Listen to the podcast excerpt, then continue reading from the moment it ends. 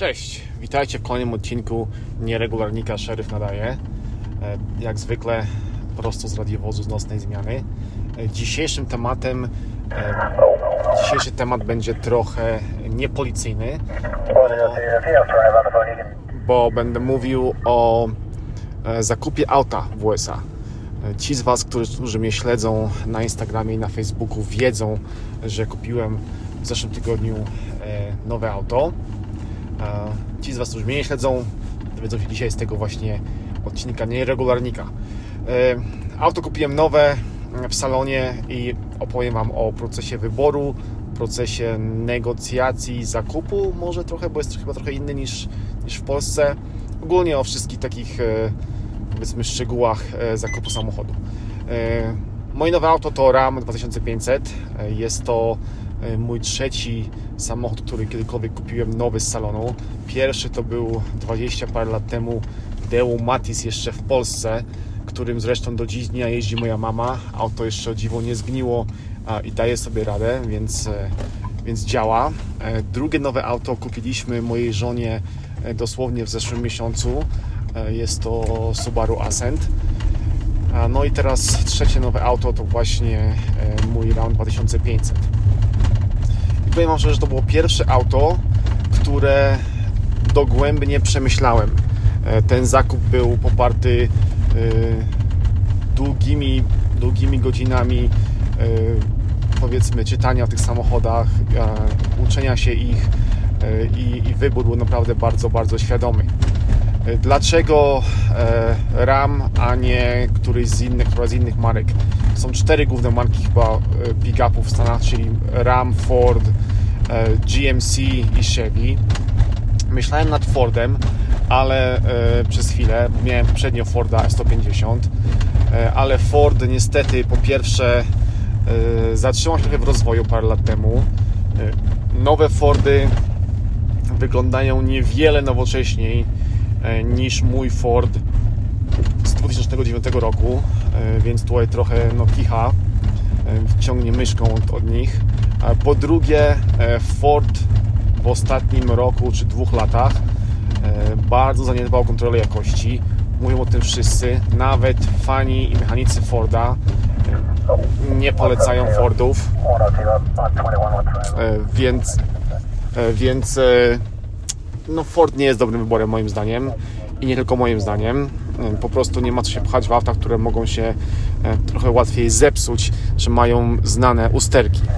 E, dlaczego nie Chevy i nie GMC? E, po pierwsze, bo są trochę droższe od, od Ramów, a po drugie Chevy i GMC trochę bardziej te auta mm, robi dla takiego powiedzmy słabszego użytkowania E, ponieważ obserwując powiedzmy nie tyle rynek, co e, drogi, e, zwracałem ostatnio uwagę na to, jakimi autami jeżdżą profesjonaliści, czyli firmy budowlane, czyli jacyś tam kontraktorzy, czyli inne firmy, które wykorzystują te auta do pracy, do ciągnięcia przyczep, do włożą na nich jakieś ładunki z tyłu.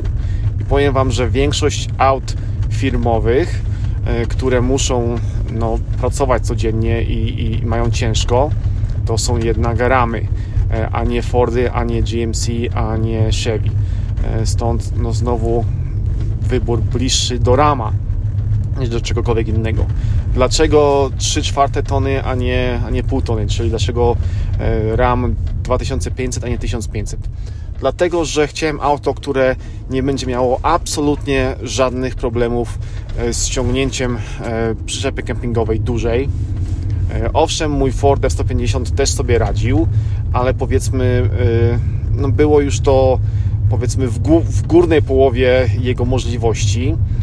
Podobnie z hamowaniem, z hamulcami i tak dalej, bo, no bo jednak hamulce w mniejszych ciężarówkach są mniejsze niż te w, w ciężarówkach typu half ton. E, więc stąd wybór e, właśnie e, na, na Dodge'a, na Rama 2500. I teraz tak, ja dokładnie, jak mówiłem, przemyślałem tą, tą swoją decyzję, zanim tak naprawdę zacząłem szukać samochodu i, i i o nim czytać, to myślałem, byłem przekonany, że kupię sobie auto z silnikiem diesla. E, po rozmowach z kumplami, po przeczytaniu wielu, wielu wpisów na forach, po obejrzeniu wielu filmów, okazało się, że współczesne silniki diesla e, no, mają jeden duży problem, mianowicie systemy emisji spalin. I te systemy emisji spalin ten silnik bardzo ograniczają, to po pierwsze, a po drugie powodują, że ten silnik lubi e, dłuższe okresy pracy, e, czyli nie lubi jazdy powiedzmy z domu do sklepu na 5 minut, e, czyli jazdy gdzieś tam po mieście, lubi, lubi jak się nim jeździ kilka godzin dziennie, lubi pracować w wyższej temperaturze. Ja tego auta będę używał 90% to właśnie jazdy po mieście codziennej. Wiadomo, że będziemy nim jeździć na wakacje, będziemy nim ciągnąć przyczepę, ale to się będzie odbywało kilka, może kilkanaście razy w roku. Natomiast większość czasu on spędzi jako auto no, takie no, do jazdy codziennej, więc małe trasy, małe, małe odległości, e, krótkie przejazdy, krótkie czasy. E, I w tym momencie te systemy spalin, kontroli spalin się zapychają, powodują problemy. Naprawa, diagnostyka i serwis tych systemów jest niezwykle drogi i po prostu no, lepiej w takim przypadku wybrać silnik benzynowy. E, to samo dotyczy się serwisów e, silników Tesla, które są dużo droższe, bo na przykład wymiana taka standardowa oleju i wszystkich filtrów, bo wymienia się i filtr oleju, i filtr paliwa, kilka innych filtrów w systemie oczyszczenia spalin e, potrafi kosztować 600-700 dolarów za każdym razem w porównaniu do powiedzmy 200 za tą samą wymianę oleju w silniku benzynowym no więc różnice cenowe są duże. Oczywiście diesel trochę mniej pali i paliwo diesla e, czasami bywa tańsze, ostatnio niekoniecznie e, i teoretycznie w ten sposób można troszeczkę oszczędzić, ale e, te oszczędności nie są na tyle duże, żeby to się opłacało.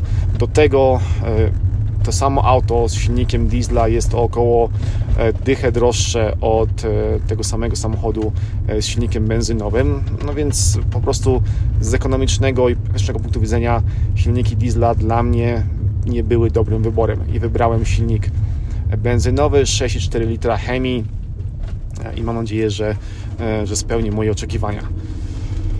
Kolejna sprawa to wyposażenie. Dawno, dawno temu gdy jeszcze moja żona była w szkole i żyliśmy z jednego budżetu, wymyśliliśmy sobie, że jeździmy naszymi e, obecnymi samochodami, dopóki się albo nie rozlecą, albo nie będzie nas stać na nowe. E, żona skończyła szkołę, jest pielęgniarką, e, zaczęła dobrze zarabiać, stać nas na nowe samochody, więc tak jak mówiłem, 5 tygodni temu, 6 tygodni temu żona kupiła sobie nowe auto. Miało być albo Subaru, albo Toyota. Wybrała Subaru E, ma takie wrażenie, jak jej się wymarzyło, ma wszystko to, co chciała mieć w samochodzie i jest zadowolona. To samo było u mnie.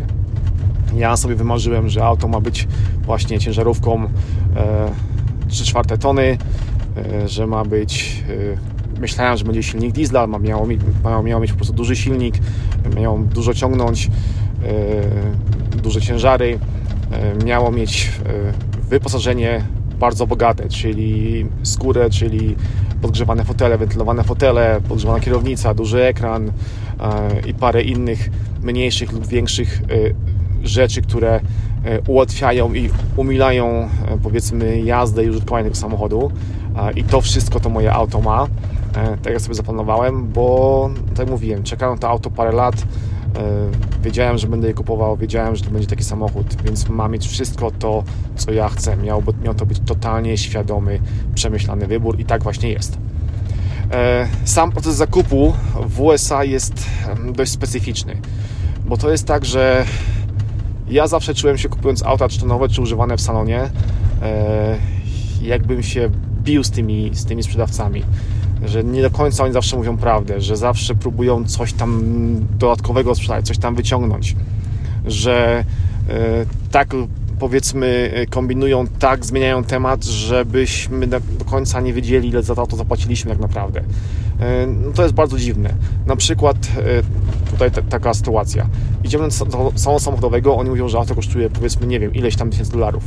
My wiemy, że średnia cena aut sprzedawanych takich samych nowych w okolicy jest powiedzmy 5000 niższa. Więc zaczynamy z nimi negocjować. Negocjacje oczywiście trwają między, między kupującym a sprzedawcą, takim, takim obsługującym. Ale sprzedawca sam sobie nie może podjąć decyzji o cenie. On musi tą cenę mieć zaakceptowaną przez swojego e, kierownika. Więc za każdym razem, gdy my tam podamy jakąś cenę, on musi iść do kierownika, ten kierownik mówi mu nie, albo tak, albo daje mu swoją cenę, sprzedawca wraca, mówi nam jak to ma wyglądać. I e, i taka zabawa trwa przez, przez jakiś czas. Oczywiście w momencie, kiedy e, oni próbują sprzedać to auto jak najdrożej, zmieniają e, nieco temat i zamiast e, mówić o cenie końcowej, o cenie z podatkiem, zaczynają mówić, mówić o wysokości rat, bo często ludzie kupują samochody na kreskę, prawda, na kredyt. I w tym momencie znika temat ceny samochodu, a pojawia się temat rat. E, bo oni też tymi ratami mogą manipulować, bo oni trochę ustalają z bankiem, bo bank im daje jakieś tam widełki i oni oczywiście są te raty jak najwyższe, bo oni też z tego mają jakiś procent, prawda?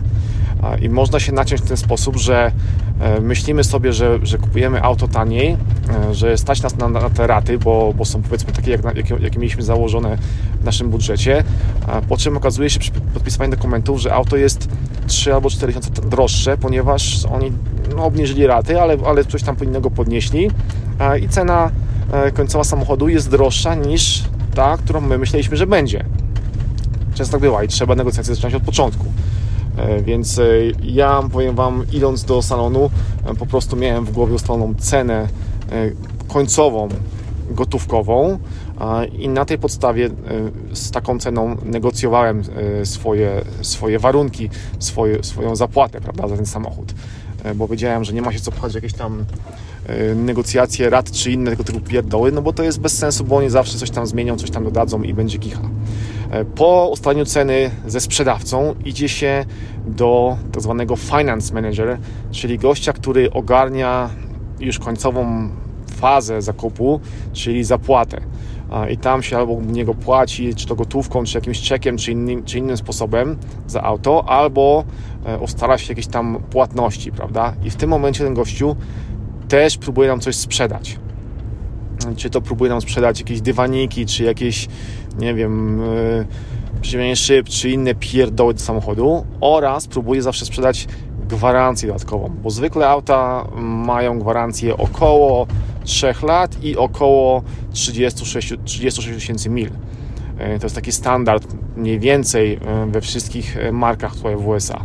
A oni chcą zawsze dodać parę tysięcy mil, albo nie wiem, dać gwarancję na 100 tysięcy mil i po 7 albo 10 lat zależy od, od, od marki. Ale to jest płatne ileś tam tysięcy i oni zawsze próbują na, na końcu wcisnąć dodatkowo już po ustaleniu ceny końcowej, jako taką dodatkową opłatę, prawda? I tam trzeba się przed tym albo, albo to akceptujemy, albo negocjujemy znowu tą cenę tej, tej gwarancji, albo ją w ogóle odrzucamy. No to zależy od nas i od naszych potrzeb i od naszych warunków finansowych. I dopiero potem, jak już to wszystko ogarniemy, to z tym gościem podpisujemy ostateczną umowę i, i płacimy za samochód i mamy auto e, na własność. Oczywiście to nie jest tak, że możemy wyjechać z salonu i natychmiast auto zarejestrować. Wyjeżdżamy, ale salon musi ogarnąć całą papierkologię i trwa to najczęściej około 10 dni roboczych. Dopiero po takim czasie salon przysyła nam e, dokumenty, z którymi możemy iść do, e, do biura, do DMV, czyli do Wydziału Ruchu Drogowego i tam nasze auto zarejestrować. Także ten proces no, chwilę trwa, prawda? Nawet gdy zapłacimy za auto gotową, to nie możemy je, jego następnego dnia zarejestrować. Dostajemy taką e, rejestrację tymczasową na około miesiąc, a i dopiero później e, możemy dokonać pełnej rejestracji, jak już otrzymamy papiery od dealera. Jak wyglądał mój zakup samochodu? No ja szukałem tego auta mniej więcej od połowy sierpnia. Wiedziałem już wtedy, że to będzie y, Dodge 2500 Ram, to nie jest Dodge, to jest Ram. A, więc znalazłem kilka takich samochodów, które pasowały mniej więcej do moich wymagań y, u dwóch lokalnych y, dealerów w Carson City i w Reno. Dodałem je do obserwowanych. Te samochody sprzedawały się w około 2-3 tygodnie po pojawieniu się na rynku. Oprócz jednego auta. Jedno auto obserwowałem od sierpnia z jakiegoś powodu dealer podniósł mu cenę o prawie 8 tysięcy gdzieś tam we wrześniu, więc auto było nieco droższe od, od, od podobnych samochodów i stało tam sobie na, na, tym placu. No i ja w zeszłym tygodniu wysłałem im maila, że jestem zainteresowany, że, że, że jaka jest cena. Oni przysłali e, cenę, okazało się, że jest jeszcze wyższa niż myślałem, niż tam była napisana na ich stronie, bo doszły podatki, doszły inne rzeczy i jeszcze jakieś tam pierdoły. No ale na ich stronie był, na pierwszej stronie tego, tego salonu jest napisane, jest wielki, jest wielki banner mówiący, że oni honorują niższe, niższe ceny E, od wszystkich dealerów, wszystkich salonów z całej Nevady. Więc jeśli znajdziemy gdzieś auto takie samo, ale tańsze, e, to oni e, tą cenę uznają i sprzedadzą nam ich samochód w takiej właśnie cenie. No więc ja poszukałem innego dealera w Nevadzie, znalazłem w Las Vegas takie samo auto, czyli Dodge'a 2500 z silnikiem benzynowym Hemi 6.4 w wersji Larami z opcją wyposażenia A, czyli najwyższą. E, ten samochód w Reno miał opcję wyposażenia C, czyli troszeczkę niższą, więc teoretycznie powinien być jeszcze tańszy. E, napisałem do dealera w, w Las Vegas, e, żeby przysłał mi cenę końcową po podatkach. On mi to przysłał, wszystko ładnie rozpisane i ja z tym pojechałem do Reno negocjować cenę. Umówiłem się tam ze sprzedawcą. Taki konsultant online powiedział mi, że będzie mnie czekał jakiś tam chłopak. Pojechałem, faktycznie czekał na mnie przed salonem o umówionej godzinie. E, okazało się, że gościu jest e, młodzianem, miał około tam, nie wiem, 20, może 20 parę lat. Chłopak, no niestety, e, nie znał się na autach. Po prostu gadał jakieś bzdury kompletne. Więc ja poprosiłem po prostu kluczyki, przejechałem tym samochodem z moją żoną. Auto nam się podobało, całkiem fajne, spoko. Przyszliśmy do salonu, mówiłem mu, że no dobra, podoba nam się samochód, ale jest za drogi. A on, ale jak to za drogi? No mówię, no za drogi, ponieważ wiem, nie dlatego, że mi się tak wydaje, tylko wiem, że to auto stało e, u Was na placu od sierpnia, podczas gdy inne samochody, zarówno u Was, jak i u innych dealerów, sprzedają się w około 2-3 tygodnie, więc wiem, że jego cena jest nieadekwatna. Gościu, a no bo ono stało z tyłu za salonem. Mówię, dobra, gościu, takie bzdury to możesz, wiesz, swojej mamie sprzedawać, a nie mnie. E, po czym mówię mu, dobra, wiem również, że we wrześniu podnieśliście cenę tego samochodu e, o prawie 8 tysięcy. A on, ale jak to, skąd to wiesz? Mówię, no wiem, bo ten samochód obserwuję i za każdym razem jak się zmienia cena, to przesyłacie mi maila, że coś się zmieniło z tym samochodem. A, aha.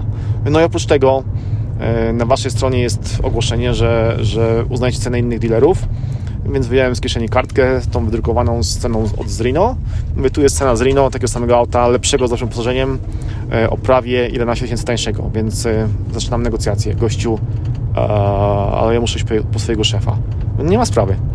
Poszedł po szefa, szedł, wyszedł do mnie i od razu prosto z mostu mi powiedział, że dosłownie w 30 sekund od rozpoczęcia rozmowy, że oni nie, nie, nie negocjują cen. Mówię, no dobra, nie, no nie negocjujcie. Mnie gościu w Las Vegas odbierze z, z, lotniska i jeszcze mi pocałuje w rękę za to, że, że od nich kupiłem samochód, więc szkoda, że zmarnowaliście mój czas, no nie? Dobra, spadamy. I wyszliśmy z żoną z tego, z tego salonu, bez jakichś tam większych problemów, bez, bez większe, większego żalu. E, wróciłem do domu, zadzwoniłem do dealera w Las Vegas. Tam bardzo miła obsługa. E, w sumie w pół godziny się dogadałem z gościem, może nawet w mniej. E, dogadałem się z gościem na temat ceny, na temat tego, że mnie odbierze i dosłownie tak mówiłem, w pół godzinki miałem w domu wydrukowane papiery, podpisałem je, zeskanowałem, wysłałem z powrotem i auto było moje. E, to była środa. E, kupiłem sobie bilet lotniczy do, do Las Vegas, który kosztował mnie łącznie 44 dolary. E, na poniedziałek. W poniedziałek poleciałem poleciałem do Las Vegas. Tam na miejscu gość odebrał mnie z lotniska, mój sprzedawca, bardzo miła obsługa. Pojechaliśmy do salonu, ogromny salon, dużo aut, naprawdę bardzo fajne miejsce, bardzo ładnie zorganizowane. E, jeszcze raz podkreślę, mega, mega e, fajna obsługa. E, cały czas ktoś mnie pytał, czy, czy, czy czegoś potrzebuje, czy nie chce jakiejś kawy, czy nie chce jakiejś, jakiegoś napoju, czy wszystko w porządku. Naprawdę super, super, super obsługa. Z gościem się, tak mówiłem, dogadałem na temat ceny wcześniej, więc tam już nie było żadnych negocjacji. Na miejscu on mnie potem zaprowadził do tego finance managera, gdzie się, gdzie się dokonuje zapłaty za samochód. Oczywiście tam jak zwykle dodatki, inne pierdoły, powiedziałem, że nic nie potrzebuję. Gość do mnie, no ale tą, tą, może tą gwarancję, ona kosztuje tylko 3,5 tysiąca i, i gwarantuje samochód, no, wiesz, że gwarancja jest na 100 tysięcy mil i na, i na 7 lat. Mówię, że nie, spoko, nie potrzebuję tego, jest poza moim budżetem, więc, więc nie. No i jeszcze chwila gadki, bo wiadomo, że on tam jeszcze papiery wypełniał, więc gadka szmatka z tym, z tym finance managerem na temat na tematy ogólne, typu gdzie pracuje Twoja żona. Okazało się, że nasze żony są obie, obie pielęgniarkami, że pracują w tym samym, w podobnych oddziałach, bo wiadomo, że w różnych miastach, w szpitalach, y, na sali operacyjnej, więc wspólny temat. Y, gościu do mnie, a, a Ty co robisz? Mówię, no ja jestem gliniarzem. Mówię, gliniarzem? Y, no my mieliśmy tutaj w zeszłym tygodniu pogrzeb gliniarza. Mówię, no ja wiem, bo na tym pogrzebie byłem. Mówię, serio? Mówię, no tak. O, wy tacy jesteście niedoceniani, e, macie taką trudną pracę, ryzykujecie życie i w ogóle i, i w dużych miastach jest przerąbane i, i, naprawdę policja powinna być e, noszona na rękach i lepiej doceniana. I tak się na mnie patrzył, patrzył na komputer, patrzył jeszcze raz na mnie. Wiesz co, w ramach e, naszej wdzięczności, naszego salonu dla gliniarzy dajemy Ci tą gwarancję za darmo. Czyli dostałem gwarancję, za którą pierwotnie miałbym zapłacić 3,5 koła e, za darmochę. Oczywiście mógłbym tą, tą, gdybym się na tą gwarancję, to pewnie ona by kosztowała dużo taniej. Pewnie by kosztowała, nie wiem, z półtora tysiąca, może dwa. No ale gościu dał mi ją za frikon. Po prostu szok. Obsługa klienta mm, maksymalna. E, potem oczywiście wytłumaczyli wszystko, jeżeli chodzi o samochód, każdy przycisk, każdą pierdołę w samochodzie, auto umyte, nawoskowane, e, pełen bak paliwa, e, przybyliśmy piątkę i ruszyłem do domu. Kolejna sprawa, którą na pewno, którą na zapytacie, jeżeli o tym nie powiem w, w odcinku, to jest spalanie, cena samochodu oraz cena ubezpieczenia. Spalanie. W trasie spalił mi mniej więcej 12 galonów, 12 mil do galona, czyli około 18 litrów na setkę. Wiem, dużo, tak, ale gdybym chciał auto, które jest ekonomiczne, to bym sobie kupił Toyota Prius. Kupiłem sobie auto, które ma mieć duży uciąg, które ma być duże, które ma być fajne, które ma dobrze brzmieć. Wiadomo, że silnik 6-4 litra swoje spalić musi, więc nie ma tu żadnego zaskoczenia dobrze o tym wiedziałem, ile będzie paliło i jest mi z tym całkiem dobrze. Cena samochodu. E, ja zapłaciłem po podatkach, e, po wszystkich opłatach skarbowych, pierdołach i innych rzeczach łącznie 74,5 tysiąca dolarów. Cena może się wydawać duża, ale w, na, na, w mojej opinii e, podobne samochody są w podobnej cenie. E, obecnie wszystko jest drogie. Do tego podobny samochód, w zasadzie identyczny, w Rino kosztuje prawie 86 tysięcy, e, więc moim zdaniem cena całkiem spoko. No i ubezpieczenie. Nowe auto, warte sporo kasy, silnik 6,4 litra, ubezpieczenie roczne kosztuje mnie 850 dolarów taki, zostawię taką pauzę do przemyślenia cen ubezpieczenia w Polsce. Dobra, e, chyba tyle o, o tym samochodzie, jeżeli chodzi o ten odcinek. E, będę robił teraz na dniach e, film o nim e, na YouTube'a, więc tam będzie więcej szczegółów, będzie pokazane, będą pokazane jakieś tam szczegóły samochodu, więc tam Was serdecznie zapraszam.